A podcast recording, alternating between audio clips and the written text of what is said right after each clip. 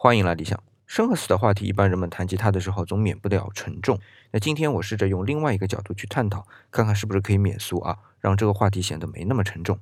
要来聊生死，就有一个前提：什么是生命？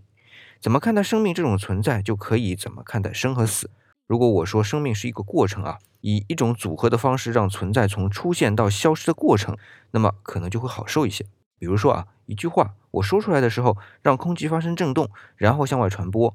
我用我的舌头和口腔让空气某种编码的方式震动时，这句话的生命就开始了。这就是这句话的生。那当它在空气中震动，最后越来越弱，直到忽略不计的时候，这句话的生命也就终结了，就是这句话的死。这是基于声音震动的编码。